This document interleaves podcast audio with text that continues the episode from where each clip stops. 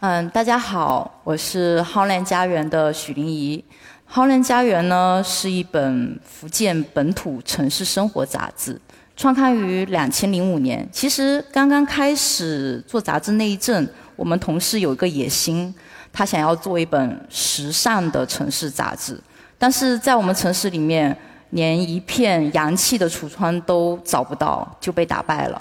嗯，就开始任命了去。正视这个城市的土，其实，在这个过程当中，我们就发现这个城市其实土的很有特点，而且还土的特别丰富。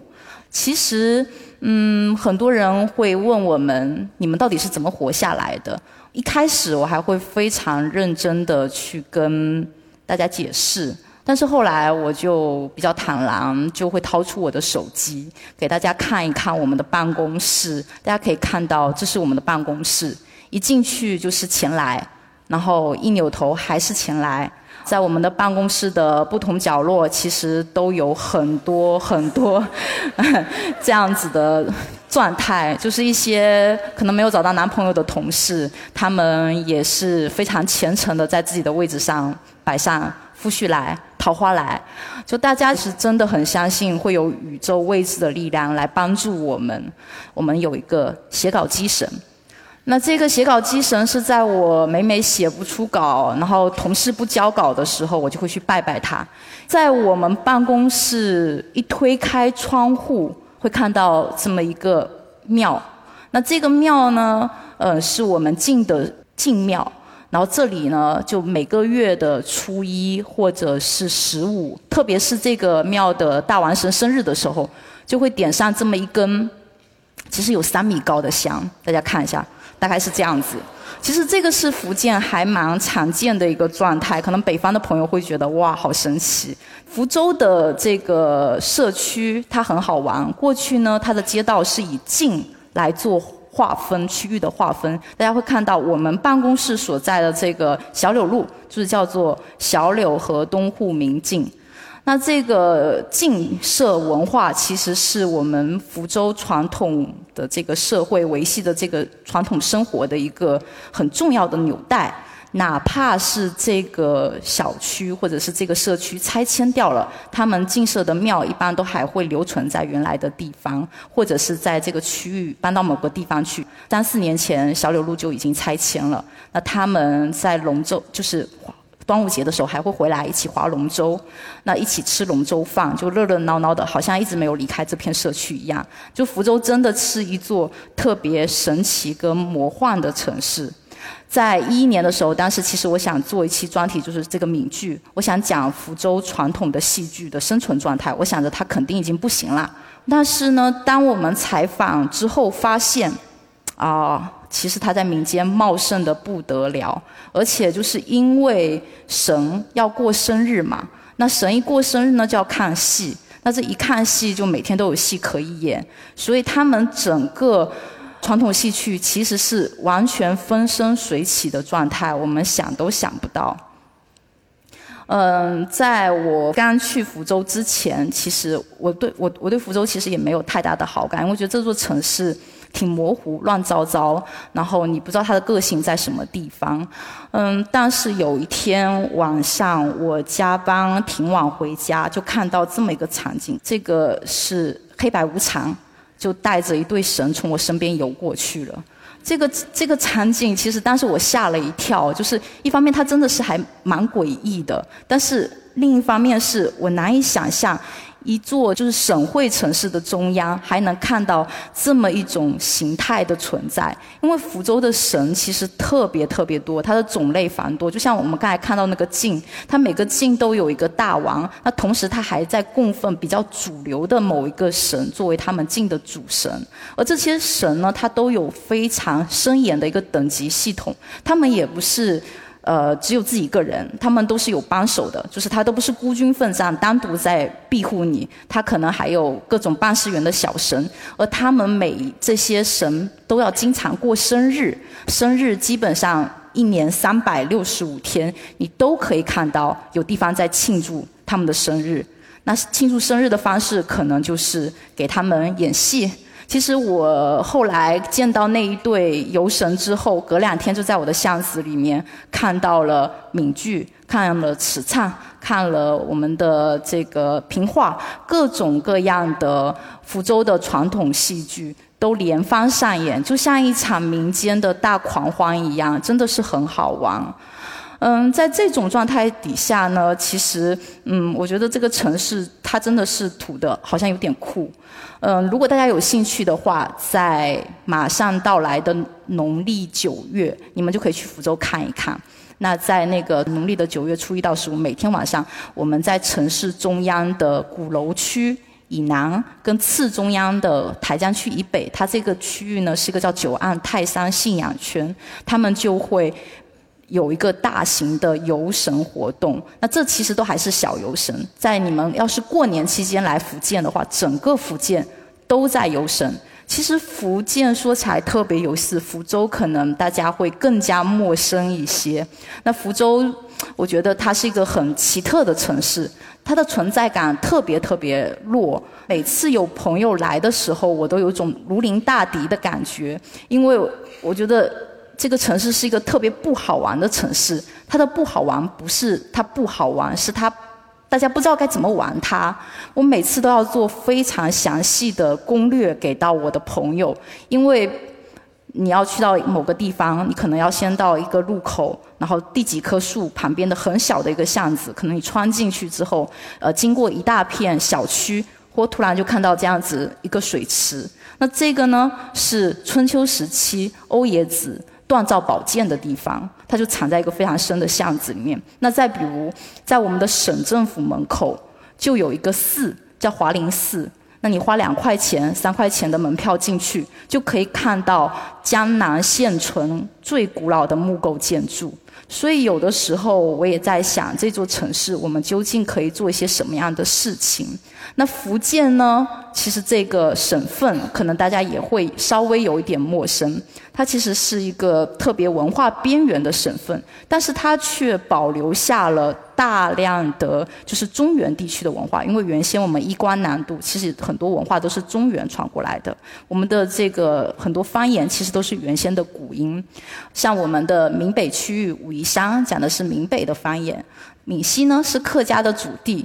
那这边讲的自然是客家方言，闽南就是大家熟悉的这个什么泉州、厦门、漳州，那这一带呢又是才是真正讲闽南语的地方。那我们福州所在的这个闽东区域讲的是福州话，很多人都觉得闽南难懂，其实福州话更难懂，而且福建的山特别特别多，可能我们翻过一座山，整个腔调就不一样，也不太能交流。厦门鼓浪屿应该是非常多非常多媒体。报道过的地方，我之前有朋友生活在岛上，所以我去鼓浪屿的时候就会跟着他去四处闲逛。呃，有一次他就带我去了一个人家，呃，一个老阿伯。他就掏出了一个尤克里里，然后他的太太就带拿了一个曼陀林，然后过了一会儿，他们的朋友就陆陆续续来了，每人带了不同的乐器，然后就玩起了夏威夷的音乐，这种感觉真的是很特别。但是对于他们来说，真的就是日常生活的一部分。那我们在岛上，嗯，后来是听说这个鼓浪屿，它要。买门票才能上岛，这意味着什么？这意味着这座岛屿会成为一座游客的岛屿。我们就想着要赶紧到岛上真正住下来，花一段的时间去跟本地的人家去打交道，了解他们究竟是什么样的一个生活状态，来发现这个真正本地人眼中的鼓浪屿。嗯，像这一位是岛上的陈老中医。啊，他家的这个宅院里面就有一片药园，种了很多草药。他带着我们就认识了鼓浪屿非常多的植物。那这一位是一个八零后的年轻人，他是岛上的第四代岛民。很多年轻人其实他们都不会选择回到岛上，都在厦门那一侧工作。那他选择回到鼓浪屿，把他自己的家改造成一个咖啡馆。这个是我们采访的所有的岛民当中年纪最大的一位，当时已经是九十岁的黄老师，退休前是鼓浪屿幼稚园的老师，几乎半个鼓浪屿的人都是他的学生。我我们在跟他们的交往当中，其实会感受到这座岛屿非常特殊的个性。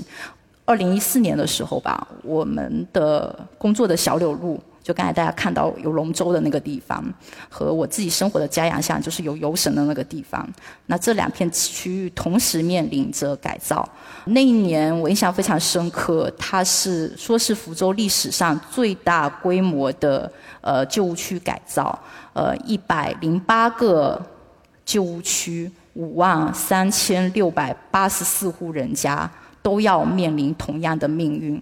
我挺舍不得我自己原先生活的老社区，因为我那个居住的地方，它虽然是一个很窄的巷子，但是呢，巷子里面就有一个菜市场。那菜市场里面的摊贩其实都是我的邻居，他们非常熟悉我的口味，甚至是我的食量。他知道我要的肉要切到多少细的丝，呃，甚至会他们都知道我要多少的菜给我折出来。有的时候我打车。回去没有带钱，他们还会帮我垫付车费。这种人情味真的是让我迅速的融入这片街区。现在他要面临改造，他要。就是所有的人可能都要迁走，在这种情况下，我也在想，究竟城市需要什么样的社区？究竟我们要生活在什么样的一个地方，才会那么满足我们自己对于城市生活的需求？所以带着很多问题，我做了这一期叫《社区里的生活》。那当时我们访问了呃很多在做社区营造的团队，也访问了一些。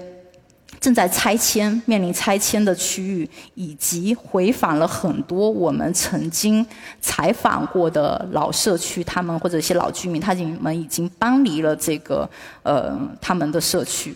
这些群体当中，我印象最深刻的可能就是这个上海新村。那上海新村呢？它是上世纪五六十年代从上海迁徙而来的一个社区。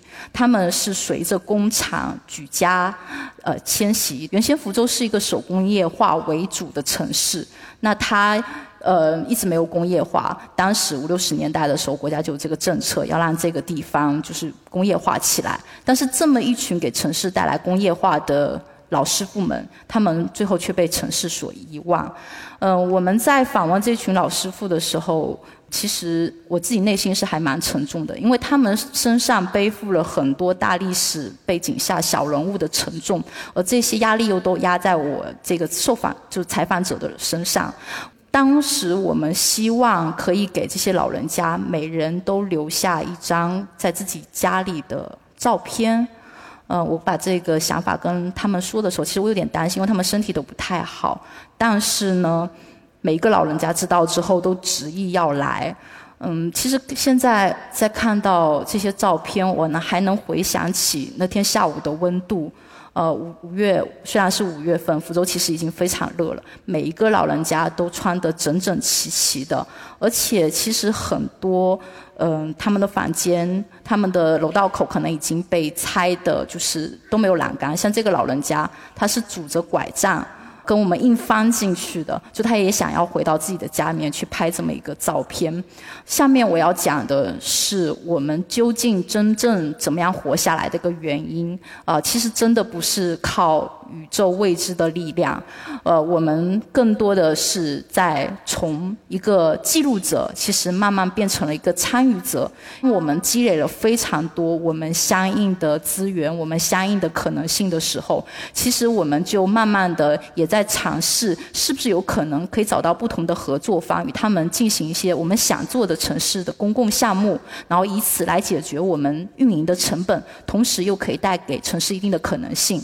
那这位。位师傅叫邱亨明，可能很多人都知道日本的漆器。那福州的漆的这个工艺，其实是全国来讲漆艺产业链最完整的一座城市。它有大漆的工匠啊，它有大漆的这个艺术家，也有大生漆的工厂。那像这位邱师傅，他十三岁开始跟着父辈去学漆，那他到。八十，今年已经八十岁了。他在解放后，其实进入了第二土台漆器厂，啊，师从特别有名的一个李知清的漆艺大师，呃，专攻的是一个叫张修的工艺。那这个工艺呢，其实在漆表面形成一个很漂亮的纹路。那在九十年代，整个国营厂走下坡之后。这些工匠基本上四散，那邱师傅就是选择跟一个日本的家族合作，那他就一直在给这个日本的家族做代工。我刚刚认识他的时候，呃，其实他的儿女都在他的作坊，然后他们的家境也还蛮殷实的。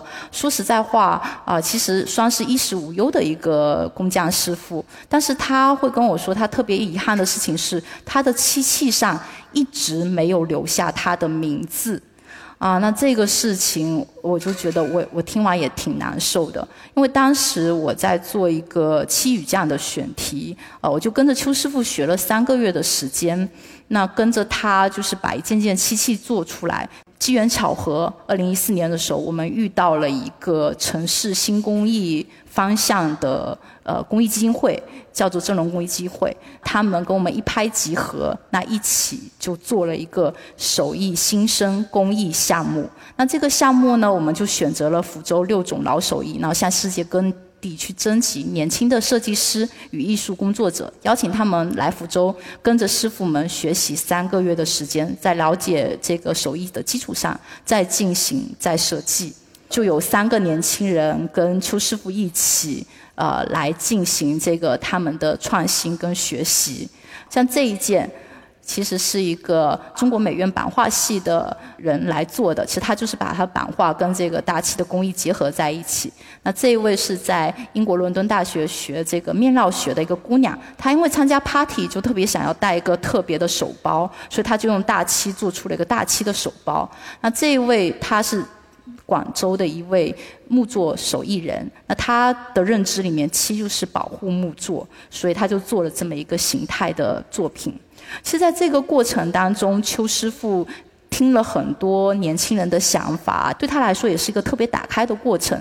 那项目之后，我们也一起做了一场展览。然后，二零一五年的秋天，我们也受邀参加了北京设计周，并且把这些师傅都带去了北京。而且在项目结束之后，呃，发现很多年轻的设计师来找邱师傅合作，一起做产品。那这些作品，同时很多人会要求邱师傅你在后面留下你的名字，这个可能对邱师傅来说是一个蛮感动的事情。嗯，其实每个师傅并不都像邱师傅这样子，每个师傅的情况都不太一样。像邱师傅，他其实对于自己的手艺是特别有自信的，而且他也很有自豪感，觉得他自己的手艺非常没有问题。只不过他可能在审美或者设计上还需要年轻人帮他一起做。那像这一位做竹制的何敏文师傅，其实他的手艺也很精湛，他们家三代都在做竹编的工艺。但是呢，在这近几十十几年来，其实他对自己的手艺觉得越来越没有价值，他开始不相信自己了。比如说，他花花了三五天做了的篮子，三十五十块钱卖给别人都觉得很贵。他就在想，我做这东西到底有意义吗？所以，当我们找到他的时候，其实他是一个特别沮丧的师傅。然后，但是。在项目当中，他接触到了两个蛮热情的年轻人，就一个是在法国留学回来的黑鱼，呃，他在法国留学了八年，是在做纸艺方面的研究；还有一位郝建东，他是一名工业设计师。他们就针对这个，在跟着师傅了解了这个手艺之后，他们就。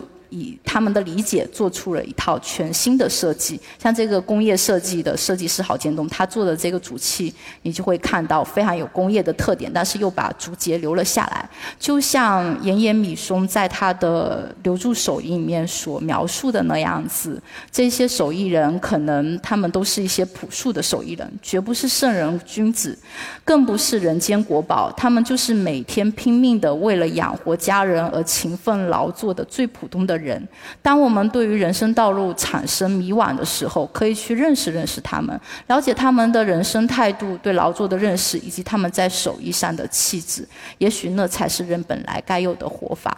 其实我在这些师傅身上也的确学到了很多的东西，而这些师傅他们其实并不缺乏打开的心理，只不过他们不知道怎么样在。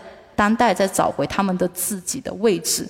我觉得很好玩的是，项目结束后有一阵。邱志杰老师回到福建美术馆办他的大计划展览，那他的有一件展品就损毁了。当时我就带着何师傅去现场修复，然后何师傅做完了之后，就开始研究这个艺术家的这个竹子的创作作品是怎么做的。然后这边又拍照，又蹲下来摸来摸去。其实我挺惊喜的，因为原先这是一个非常非常丧气的师傅，而且他对自己的手艺完全没有。信心，但是让我们最期待的事情发生了，他开始重新去琢磨他自己的手艺有什么样更多的可能性。